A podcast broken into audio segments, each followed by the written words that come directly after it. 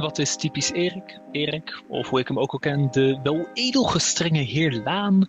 Uh, hij draagt altijd zeg maar een t-shirt van NASA of van Lego of een of de ander nerd, natuurkunde, grapachtig iets. En daar draagt hij dan altijd ook een, een jasje over.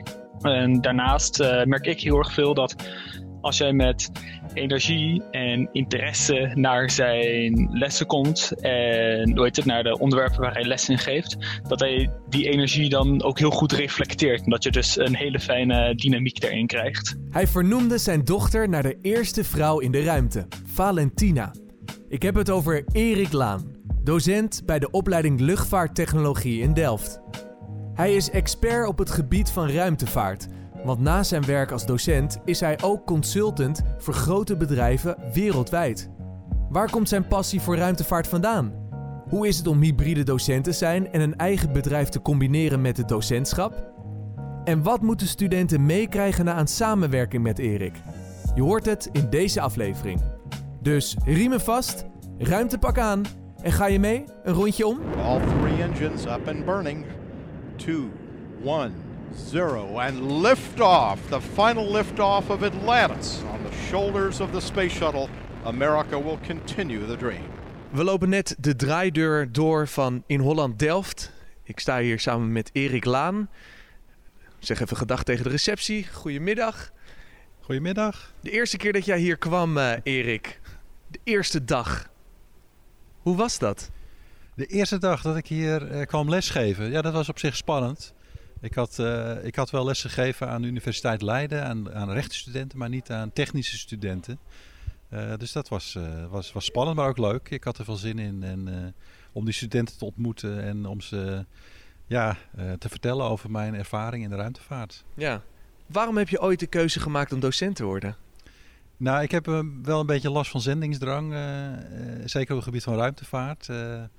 Uh, ik, ik, denk dat het een beetje genetisch is misschien. Hè. Mijn familie uh, komt ook allemaal uit het onderwijs. En, uh, dus ja, het, het bloed kruidt waar het niet gaan kan dan ja. op een gegeven moment. En, en die zendingsdrang, kijk, dat kun je ook op, op, een heel veel, op heel veel andere manieren invullen. Waarom dan toch als docent? Dat geeft wat meer diepgang dan gewoon alleen maar presentaties doen. Hè. Dat doe ik ook wel. dat ik presentaties geef voor allerlei groepen over ruimtevaart. Maar in het onderwijs kun je toch dieper gaan en wat, wat, wat echt ja, echte kennisoverdracht doen. Hè? Dat, uh, en dat, dat vind ik wel, wel prettig. En dan de volgende vraag is natuurlijk waarom, waarom in Holland, hè? waarom HBO? En uh, dan zeg ik van ja, op het HBO moet je echt iets toegepast doen. Hè? Je moet de kennis aanreiken die je echt ja, gaat gebruiken straks in het bedrijfsleven. We leiden hier op voor mensen om straks aan het werk te gaan. Niet om hè, wetenschappelijke neuzelarij te gaan doen. Hè? Dat vind ik ook interessant. Maar daar, daar zijn we hier niet voor. Echt, echt, ze moeten echt iets kunnen straks uh, in de buitenwereld. Ja, ja dat, dat vind ik fijn om aan bij te dragen. Ja, je bent hybride docent. Je combineert dus jouw werk als docent met een eigen onderneming. Wat moet jij regelen om als hybride docent voor de klas te mogen? Want er zullen ook op dit moment luisteraars zijn die in dezelfde situatie als jou zitten. Die een eigen onderneming hebben en denken, nou, weet je, uh, dat onderwijs, dat trekt mij wel. Wat heb jij bijvoorbeeld moeten regelen om uiteindelijk hier voor de klas te mogen staan?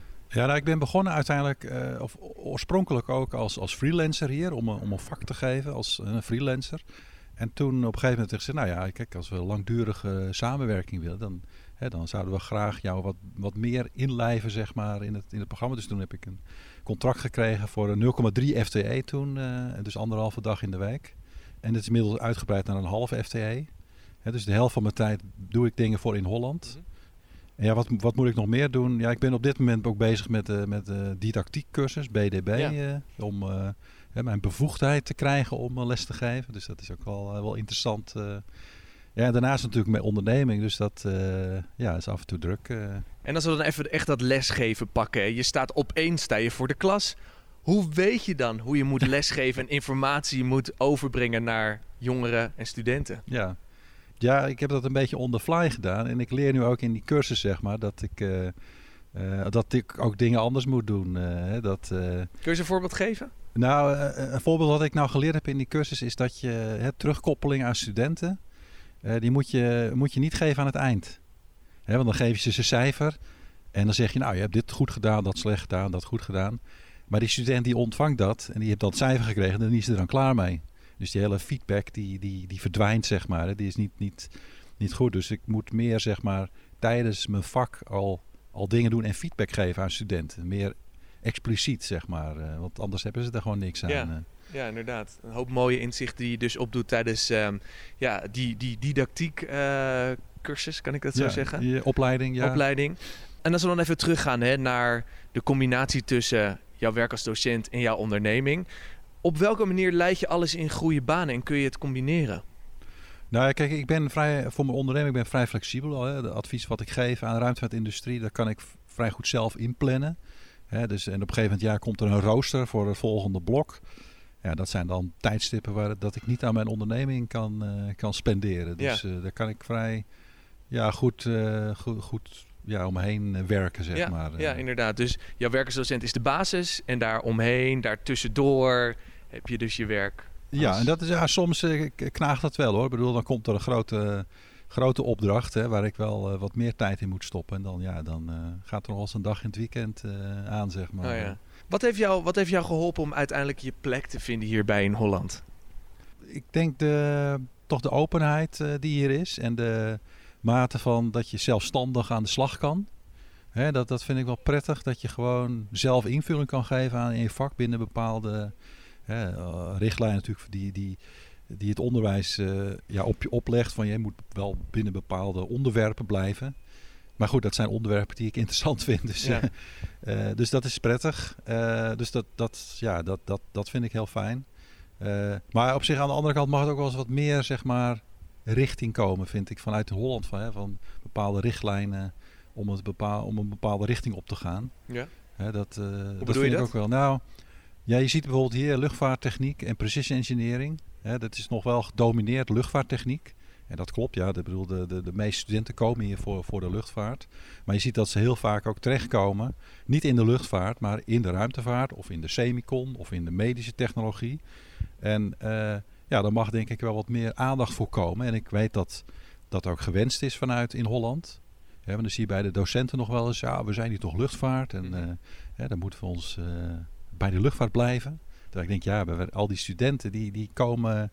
Hè, de tijd eh, dat de luchtvaart groot was in Nederland met Fokker, ja, dat, dat, dat is niet meer. Hè, we zijn toeleverende industrie, dus eh, ja, we moeten, we moeten toch verbreden, denk ik. eh. En als het gaat om het contact hebben met je collega's, hoe heb je daar een plek kunnen vinden? Ga je bijvoorbeeld op vrijdagmiddag met z'n allen borrelen? Of ga je actief op zoek naar het volgen van bepaalde activiteiten die georganiseerd worden door de opleiding of de hogeschool?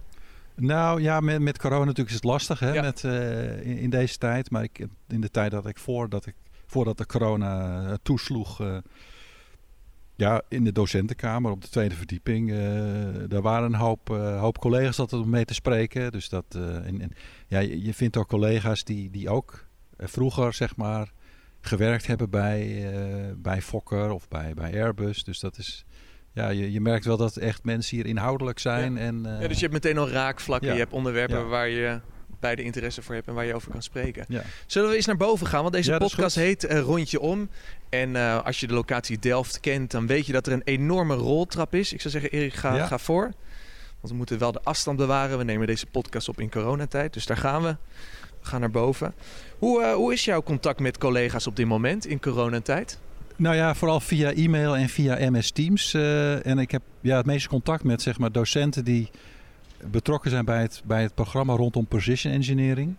Dus dat zijn iets van eh pakken bij het vijf andere collega's. Ja, daarnaast zijn er natuurlijk wekelijks eh, teammeetings met alle, alle docenten. En ja, dan zit ik met iets van, wat is het, eh, 25 eh, docenten zeg maar in, in een meeting. En dan ja, hebben we een meeting. Ja, en, en, en het persoonlijke vlak? Heb je, wel, heb je wel eens contact met een collega, bijvoorbeeld via WhatsApp? Of stuur je wel eens eh, eh, eh, een leuk filmpje door waarvan je zegt van nou, dit moet gezien worden, want het is enorm grappig. Nou, dat, op zich valt dat, valt dat wel mee. Ja, ik, het contact wat ik heb met, met andere collega's is toch via ja, toch bellen. Ja. ja. met, met Philip Weersma bijvoorbeeld, collega. Mhm. Die is zeg maar de, ja, de, toch wel de persoon die precision engineering op de kaart heeft gezet bij in Holland. Daar heb Ja. ik veel belcontact mee over het programma en over hoe we dat eh, gaan aanpakken. Hoe moeten we lopen trouwens? Ehm, Gaan we oh ja, we, lo- we lopen, eh, even kijken, we lopen wel even zo.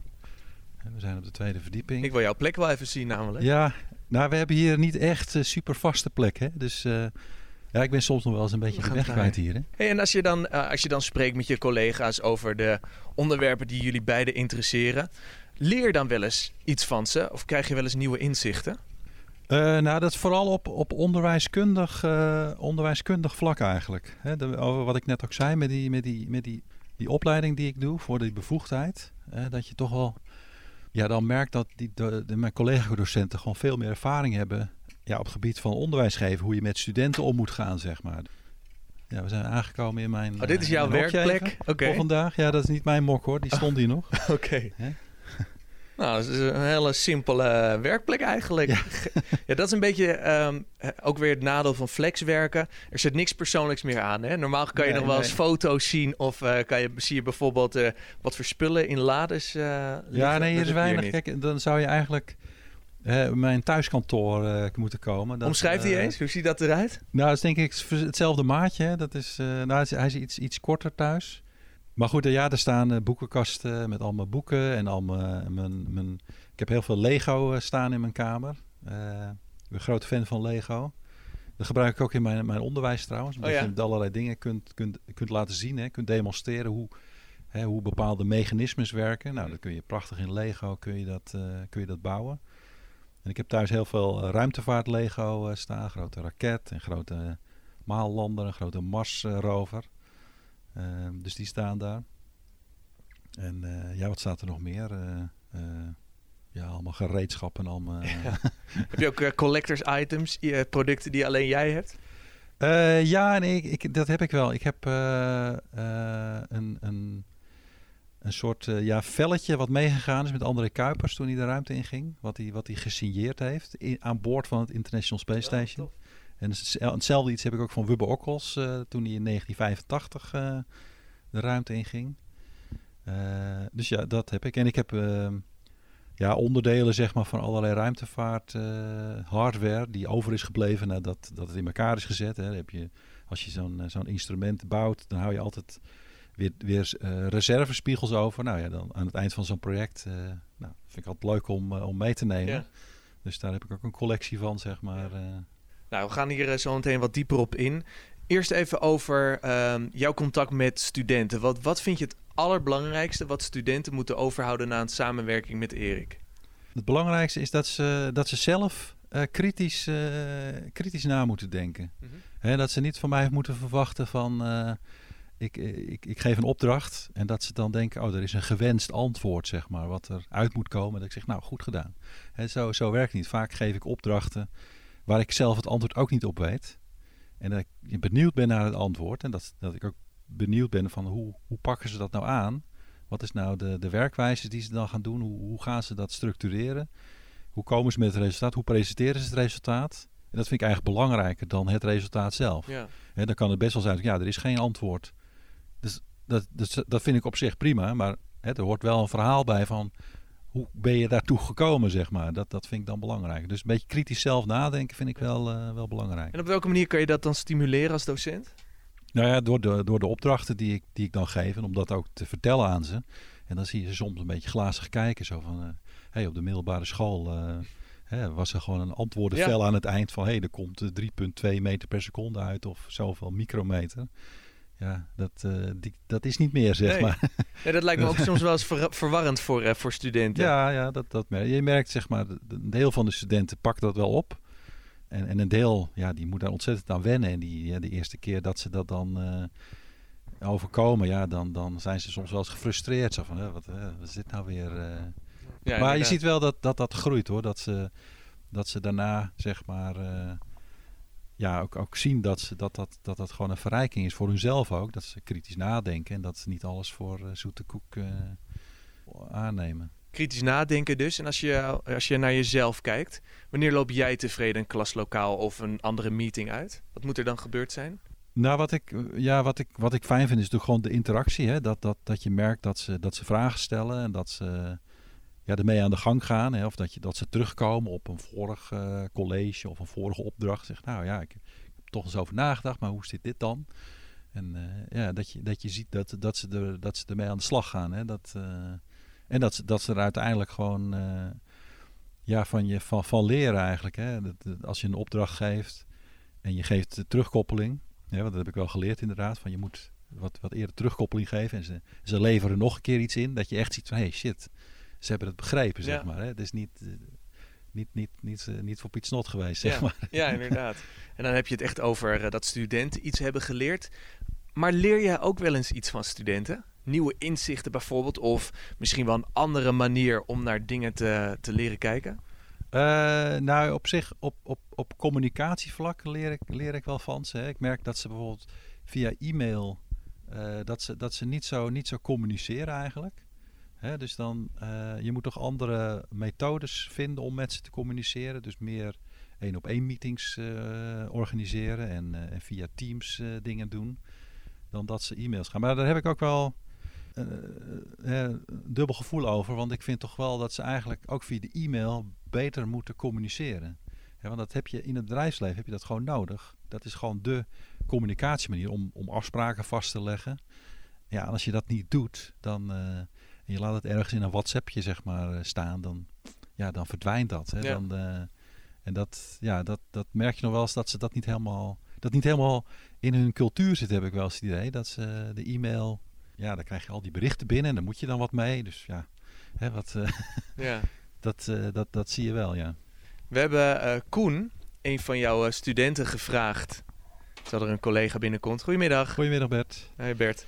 We hebben jouw eh, student Koen gevraagd wat hij van jou heeft geleerd. Wat ik persoonlijk van de heer Laan heb geleerd, is dat elk klein onderdeel van een gigantisch systeem kan je eigenlijk wel je, twijfels bij zetten. En dat je daarover na kan denken, maar dat je daar ook over na moet denken.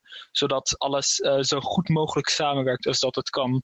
En daarin heeft hij mij heel erg ook geleerd dat er geen schaamte is in vragen stellen bij eh, bepaalde dingen. En dat het niet slecht is om het soms ook niet goed te hebben de eerste keer dat je iets doet. En dat juist eh, het feit dat je erover nadenkt, dat dat in zichzelf al een heel erg productief iets is. En zeker als je dat dan kan delen met andere mensen, die er ook een eigen input over hebben, ehm zorgt dat voor een zeer fijne, zeer fijn ontwikkelingssfeer. Eerder hoorden we al een eh, quote over wat typisch Erik is. Als je dit hoort, hè, eh, herken je dat heel erg en wat hij van jou heeft geleerd? Ja, nee, wat, waar we het net over hadden, met dat kritisch nadenken. Dat, is, dat, eh, ja, dat, ik, dat, dat kon Koen denk ik al goed, maar dat, dat kan hij nu nog beter. En ja, hij heeft oog voor detail, dat, dat, daar gaat het inderdaad om. Precisie engineering gaat niet hè, over dat hele grote, grote plaatje, maar soms helemaal inzoomen op het kleine detail. En dat, dat, dat moet goed zijn. Als dat namelijk niet werkt, dan werkt het hele grote systeem ook niet. Hè, dus eh, ik herken dat wel. We hebben Koen bijvoorbeeld, maar je werkt ook met heel veel andere studenten samen. Vraag je deze studenten wel eens voor advies of voor een samenwerking als het gaat om jouw bedrijf? Ja, toevallig ja. Ik, ik ben nu bezig met een, eh, een innovatie voor mijn bedrijf. Eh, een telecom-innovatie. En eh, er is een student nu in het eh, derde jaar. En die is heel bedreven in Arduino-programming. En er zit zeg maar een element in. Dus ik, ik heb hem... Wat is dat? Nou ja, het is, de Arduino is zeg maar een klein stukje elektronica... waarmee je heel simpel ja, allerlei schakelingen kunt bouwen. Een klein computertje eigenlijk. En... ehm, ja, dat kleine computertje heb ik nodig om uiteindelijk met een, met een satelliet zeg maar, communicatie te doen. En ik, wil daar, ja, ik, ik wilde daar iets in programmeren, maar ja, dat is zo gedetailleerd. En ik heb, weet dat die student die is daar eh, heel bedreven in. Die heb ik nu eh, gevraagd van ja, kun je daar eens naar kijken? Dat is ook weer onderdeel eigenlijk van een vak wat ik geef. Waarin de studenten samen zeg maar, een soort eh, Lego-robot moeten bouwen. met, een, met, een, met ook nog andere robotelementen en een satellietzender.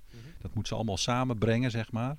Dus hij werkt ook mee aan dat project. En in, in dat kader eh, zag ik dat. Hij, hij weet heel veel van die Arduino. Dus Ja. eh, En, en, en zie jij dan ook wel eens studenten bij jou in de klas, ongetwijfeld, waarvan je denkt van nou, die jongen of dat meisje, die heeft wel heel erg veel talent. Die zou zomaar heel ver Ja. kunnen komen.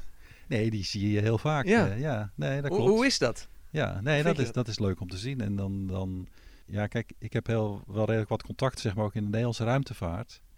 Dus ja, ik, ik, ik heb ze ook wel eens aan contacten geholpen, zeg maar, in de, in de, in de Nederlandse ruimtevaart. Voor het doen van afstudeeronderzoek en stages. Dus eh, en ik hoop natuurlijk dat ze dan eh, daar kunnen blijven hangen. Maar Ja. ja, nee, ja, je, ziet, je ziet gewoon wel bij sommigen echt zo van die, die potentie. Hè, van, eh, dat je denkt, ja, die, daar komt het gewoon goed mee. Dat weet je dan. En wat is dat? Wat, ja. wat, wat zie je dan? Nou, je, je ziet het als ze dingen, dingen inleveren en hoe ze dingen oppakken en hoe ze dingen verbeteren inderdaad. En eh, Koen is wel zo'n voorbeeld van die, hè, die, die, die, gaan, die vragen en die stellen ook de, gewoon de domme vraag. Die maken de fouten en die, hè, die, die durven dat ook. Want dat, dat, ja, dat brengt je gewoon verder. eh. Zullen wij eh, hier even gaan zitten, Anders? Ik zie hier twee ehm, hele mooie rode banken. Dus misschien is het goed om even hier lekker, eh, lekker te gaan zitten. Wat vind je We gaan daarvan? even, even chillen hier. eh. Ja. Zo. Ik vind het altijd een beetje krap hier, die rode bankjes. Ja, het is wel een beetje krap. Maar goed, die anderhalf meter kunnen we aanhouden. Een Dus beetje- dat is mooi. Denk aan een, eh, aan een treincoupé. eh. Ja. Echt zo. Hoe laat? Oh, daar komt de conductrice komt er al aan. Oké, ja, over chipkaart. Als we dan even naar jouw liefde voor ruimtevaart gaan kijken. Hè? Waar is die liefde ontstaan? Eh, dat is ja, als, als, als kind zeg maar ontstaan dat ik gefascineerd werd door de ruimte.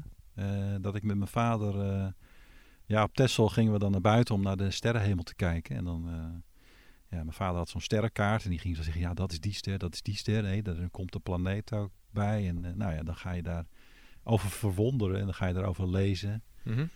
En dat, ja, zo, dus via de astronomie is het eigenlijk ontstaan. En op een gegeven moment toen, ehm, ja, ik was denk ik, eh, wat was het? Ik was twaalf. Wubbe Okkels ging de ruimte in, de eerste Nederlander. Of eigenlijk de, de, de tweede Nederlander, hè, want Lodewijk van den Berg, Amerikaan, die van Nederlandse afkomst was, die is al een jaar daarvoor in de ruimte geweest. Ik ooit nog een keer een eh, diner eh, mee, eh, ja. mee gehad eh, in Delft. Maar Okkels ging de ruimte in, tweede- 1985. En ja, dat, dat fascineerde me enorm. Dat die, dat die man, en dan had je kijk-tv hè, op, op, op tv. Dus dat, dat, dat nam ik altijd op. Ik heb thuis nog alle VHS-banden stapel liggen met kijk-tv's van Okkels. En ja, toen in 1986, toen ging de Space Shuttle nog een keer omhoog. En toen ontplofte die, de Ja. Challenger Hm. accident. En dat, ja, dat heeft me toen enorm aangegrepen. Ik moest alles daarover lezen, wat, daar, wat er was gebeurd. En wie die astronauten waren die om waren gekomen. En dat, ja, dat, dat is eigenlijk wel echt een spark geweest dat ik... eh, toen dacht ik, ja, ik wil gewoon ook astronaut worden. eigenlijk, zo van, de, hè, die ruimte. ja, dat is wel gaaf om heen te gaan en om, om de aarde te zien vanuit de, vanuit de ruimte, om gewichtsloos te zijn. En, en als je dan, ehm, en misschien kan het niet hoor, maar als je één ding mag benoemen wat je echt het meest fascinerende aan ruimtevaart vindt, wat is het dan? Ja, dat het er allemaal is. Hè? Dat, eh, dat we hier op aarde zijn en we worden vastgeplakt aan de aarde door de zwaartekracht. Maar dat je gewoon met je eigen ogen, zeg maar, dingen kan zien in de ruimte. Je ziet de maan en dat is gewoon een ding wat eh 385.000 kilometer ver weg zie je gewoon met je eigen oog. En het licht wat je ziet, dat komt van de zon. Dat wordt gereflecteerd. En de zon kan je natuurlijk ook zien. Hè, je kan er niet eens met je blote oog, je kan er niet eens naar kijken, zo helder is die. Maar dat staat gewoon 150 miljoen kilometer verderop. En dat is er gewoon. En al die sterren s s'nachts, die, die, ja, die je ook met je eigen ogen weer kan zien. Terwijl ze ja, lichtjaren wegstaan. Hè. Er zijn sterren die je met je, met je blote oog kan zien, die 800 lichtjaar wegstaan. Betekent dat ze 800 jaar geleden, het licht wat je ziet, is 800 jaar geleden uitgezonden. Je hebt al die tijd erover gedaan en komt dan in je eigen oog. Ik nou, Nou, eh, jouw liefde voor ruimtevaart is wel duidelijk, maar hoe word je dan opeens Independent Space Industry Consultant, zoals dat eh, met een mooie titel heet? Ja, nou, ik, op die interesse die, die, die was er dus. En op een gegeven moment ging ik nadenken over eh, in 6 VWO van ik ga studeren. Dus had ik eigenlijk twee opties van nou, ik kan lucht- en ruimtevaarttechniek studeren hier in Delft. Eh, en ik ging toen eh, naar, de, naar de open dag eh, van TU Delft. Maar dat ging heel veel over luchtvaarttechniek. Hè. Er kwam een hal binnen van kijk dit is het mekka van de opleiding. Hier gaan we vliegtuigen slopen en weer in elkaar zetten. Ik dacht ja dat is, dat is niet mijn, mijn, mijn ding zeg maar. Ik was toch meer theoretisch in geïnteresseerd. Dus toen ben ik natuurkunde gaan studeren in Amsterdam. En ja, tijdens mijn studie heb ik altijd geprobeerd om zoveel mogelijk de vakken ook te volgen die relatie hebben met, met ruimtevaart. Uiteindelijk ook afstudeeronderzoek gedaan bij, eh, bij Fokker in, in Leiden. Fokker Ruimtevaart. En daar ben ik toen ook blijven hangen. Eh, en ja, toen ben ik in de ruimtevaartindustrie gaan werken. Op een gegeven moment in, in 2013, toen werkte ik bij TNO hier in Delft, die ook op de ruimtevaartafdeling. En die ging toen eh, eigenlijk besluiten van ja, we stoppen met ruimtevaart. En toen dacht ik, ja, dat, eh, dat kan niet. Want ik, eh, ja, ze hadden wel andere plannen die ze gingen doen. Voor mij ook, hè, voor, om bij ASML eh, dingen te gaan doen en zo. Maar de, ja, ik denk, ja, dat wil ik allemaal niet. Ik ga gewoon eh, proberen voor mezelf te beginnen. Ja. En dat, ja, dat is alweer eh acht jaar geleden. Kun je eens een aantal voorbeelden geven van partijen waar, waarmee jij samenwerkt? Nou, ik, werk, ik doe heel vaak opdrachten voor Airbus in, in Leiden. Hè, de grootste Nederlandse ruimtevaartbedrijf. En want Airbus is natuurlijk een enorm bedrijf. We werken 120.000 man of zo in heel Europa. Maar dat is vooral vliegtuigen en helikopters en militaire dingen. Maar ze hebben ook een heel groot onderdeel ruimtevaart. En in Nederland zit dan eh, ja, het grootste Nederlandse ruimtevaartbedrijf, Airbus Defence and Space Netherlands. En die doen heel vaak opdrachten voor de European Space Agency. En we hebben in Nederland hebben ESTEC bij, in Noordwijk, een groot technologisch centrum van ESA. Echt een Europees centrum is dat. En eh, ja, die, die doen heel veel onderzoek op het gebied van ruimtevaart. Die hebben heel veel, veel, veel projecten eh, dat ze satellieten bouwen. En Airbus Defence and Space Netherlands die, ja, doet vaak projecten voor, voor ESTEC. En ik, ja, ze, af en toe als ze druk hebben, dan huren ze mij in om het eh, eh, ja, het leven wat aangenamer te maken. En hoe zorg je daarvoor dan? Kijk, ik, ik heb speciale expertise zeg maar, over optomechanische instrumenten. Over hoe je, op die, wat, optomechanische instrumenten. wat zijn dat? Waar gaat het dan over? Dan gaat het over eigenlijk camera's in de ruimte. En allerlei optiek die, je- die, je- die je in de ruimte brengt om naar de aarde te kijken bijvoorbeeld. Nou, dat is eigenlijk mijn, ja, een beetje mijn specialisatie. Dat ik, hè, dat ik daar een hoop over weet. Hoe je dat moet ontwikkelen. En ook hoe je zeg maar, de data die uit dat soort instrumenten komt, hoe je die moet verwerken. Tot, eh, tot producten waar je wat aan hebt. Hè. Bijvoorbeeld ik heb heel lang gewerkt ook aan een eh, instrument wat, eh, wat eh, vanuit de ruimte zeg maar, de, de, de luchtkwaliteit meet. Dat ding heet Tropomi. En dat zit op een eh, ESA-satelliet. En die meet zeg maar, vanuit de ruimte elke dag met een resolutie van 7 bij 7 kilometer op de grond de luchtkwaliteit over de hele aarde.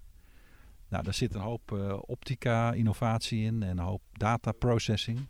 Dus daar heb ik heel veel dingen voor gedaan. eh. En al deze ervaringen, welke invloed heeft dat op je werk bij In Holland als docent?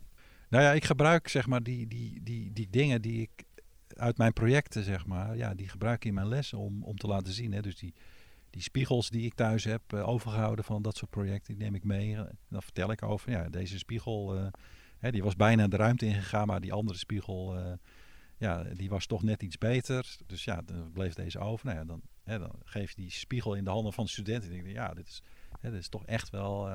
Ja. echt wel mooie hardware, zeg maar. Echt, die, die, die ja, ruimtevaart waardig is. Hè? Want je hebt heel vaak met ruimtevaart. De hardware die de ruimte in moet, die moet aan heel veel eisen voldoen. Hij moet tegen die, die trillingen kunnen van de lanceerder, van de raket. Dat gaat met groot geweld, gaat zo'n raket omhoog. En die satelliet zit er bovenop, ja, die wordt helemaal door elkaar geschud. Dus het kan niet van papier zijn, zeg maar. eh, dat, dat gaat kapot. Dus het moet heel sterk zijn, maar tegelijkertijd moet het heel licht zijn. Want als je zware dingen omhoog wil, wil krijgen, dan eh, ja, dat kost gewoon zoveel energie. Hè, dat, dat is gewoon niet, dat, dat, dat wil je niet. Dus het moet ook nog licht zijn. Hè, dus het moet ook heel stijf zijn en de materialen die moeten eh, eh, ja, tegen de ruimte bestand zijn. Hè, de straling in de ruimte. Mhm. Hè, je kunt niet zomaar even een plasticje naar boven brengen, want dan komt er een beetje straling van de zon, kosmische straling. En dan gaat dat plastic, dat verbrost gewoon binnen, binnen een dag. Dus, eh, Ik kan, me wel, ik kan me wel voorstellen dat het heel erg fijn is om ehm, naast jouw docentschap ook als consultant te werken, omdat je constant op de hoogte wordt gehouden van allerlei nieuwe ontwikkelingen. Zodat je dat dan weer kan gebruiken voor jouw werk als docent bij in Holland, toch? Ja, nee, dat klopt. Ja, en eh, ja, een voorbeeld daarvan is dat ik ben nu begeleider van een groep eh, studenten voor derdejaars, derdejaars project heet dat. ehm, waarin we met die studenten zeg maar samen een, een zogeheten optical laser terminal bouwen. En ja, dat optical satcom is echt wel een, een, een, een groeiend gebied in Nederland ook. Om, eh, bij TNO en Airbus werken ze daaraan. Om zeg maar met, met licht te gaan communiceren in plaats van radiogolven. Hè, dus dat heb ik, denk, ja, daar moeten we bij in Holland ook wat mee doen. Dus ik heb dat project eh, bedacht van, nou, we gaan zo'n terminal gewoon bouwen met studenten. Dus de, daar heb ik zo om 11 uur eh, weer eh, meeting mee. ja, om die terminal zeg maar te bedenken en om na, na te denken over wat, wat moet er allemaal in, hoe gaat die werken. Dus ja, daar zie je wel een beetje die crossover tussen wat ik zeg maar Ja. in mijn, in mijn, voor, mijn, voor mijn opdrachten doe en voor in Holland. eh. Hey, en, en wat als ik het volgende woord zeg en ik heb erop geoefend en ik ben het eerlijk gezegd alweer vergeten, maar perseverance, Perseverance. ja. perseverance, als ik dat zeg, wat Ja. doet het dan met je? nou, daar ga ik nou ja, dat is, dat is een prachtig eh, eh, project. Dat is een, dat is een, dat is een Marslander. Ja, wat Ja. doet het? Je vraagt wat het met me doet, hè? Ja. Nee, ja, dan ga ik lachen. Dat is gewoon een prachtig, eh, prachtig ding. Ja. Dat staat daar nu op Mars. En die gaat daar onderzoek doen. En die gaat daar... het mooie van dat project vind ik, is dat, dat ze op Mars zeg maar een sample gaan halen uit de bodem van Mars. En dat sample... De bedoeling is dat dat sample in 2030 weer opgehaald gaat worden. Met de Mars Sample Return missie. Hè, en ja, hoe doe je dat nou? Want dat is zo ver weg. En zo'n klein sample, ja, dan moet je ergens gaan landen. Dan moet je dat op gaan halen met een andere robot. En goed, eh, goed beschermen. Hè, want je wil namelijk ook niet dat... Stel dat er op Mars bacteriën zijn die, die het aardse leven om zeep kunnen helpen. Oh ja. Ja, dat, dat wil je voorkomen. Ook al is die kans echt super klein. Ja, er is toch regelgeving dat, dat je dat wel moet doen. ja. Ja, dus hoe doe je dat nou technisch? Dat je daar dat sample op gaat halen en, en terug op aarde brengt. ja. Nou ja, daar heb je precision engineering voor nodig. Oh ja. Om dat goed te doen.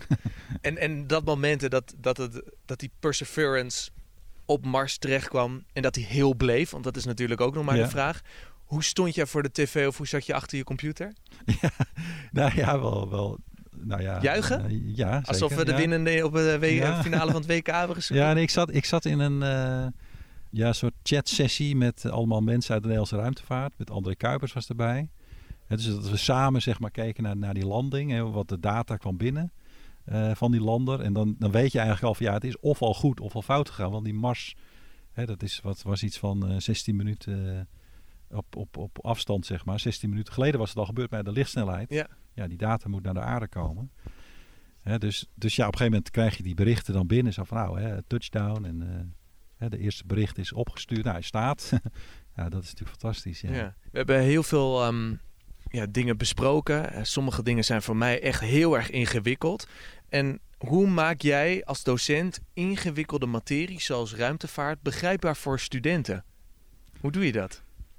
Ehm, ja, ik denk toch eh, in eerste instantie taalgebruik. Dat je niet eh, woorden gebruikt die, die uitleg behoeven. Want in principe als, als je zinnen bestaan uit woorden, die je woord, elk woord dat je begrijpt, zou je in principe de hele zin moeten begrijpen. Dus op het moment dat er een woord is van ja, wat, wat betekent dat? Hè, moet je daar bewust van zijn. Zowel als ik als zender van, van, van de zin, eh, als de student de ontvanger. Van ja, wat, wat betekent dat? En uiteindelijk moet je, ja, kom je zo tot begrip, denk ik. eh. En dat gaat goed. ja, dat gaat goed. Ja. Ja. Ja, Kan je, kan, je, kan je al iets zeggen richting de toekomst? Zijn er nog bepaalde ontwikkelingen die we echt even in de gaten moeten houden?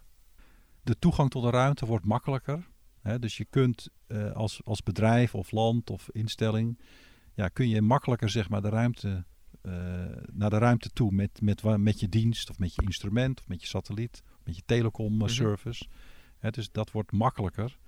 Dus ja, daar, daar, daar zijn een hoop mogelijkheden zeg maar, voor bedrijven om globaal zeg maar, dingen voor elkaar te krijgen door gebruik te maken van ruimtevaartassets. Wat wel een risico is, is dat het natuurlijk drukker wordt in de ruimte. En dat je, dat je veel meer satellieten krijgt. En dat zeg maar de, het botsingsrisico groeit.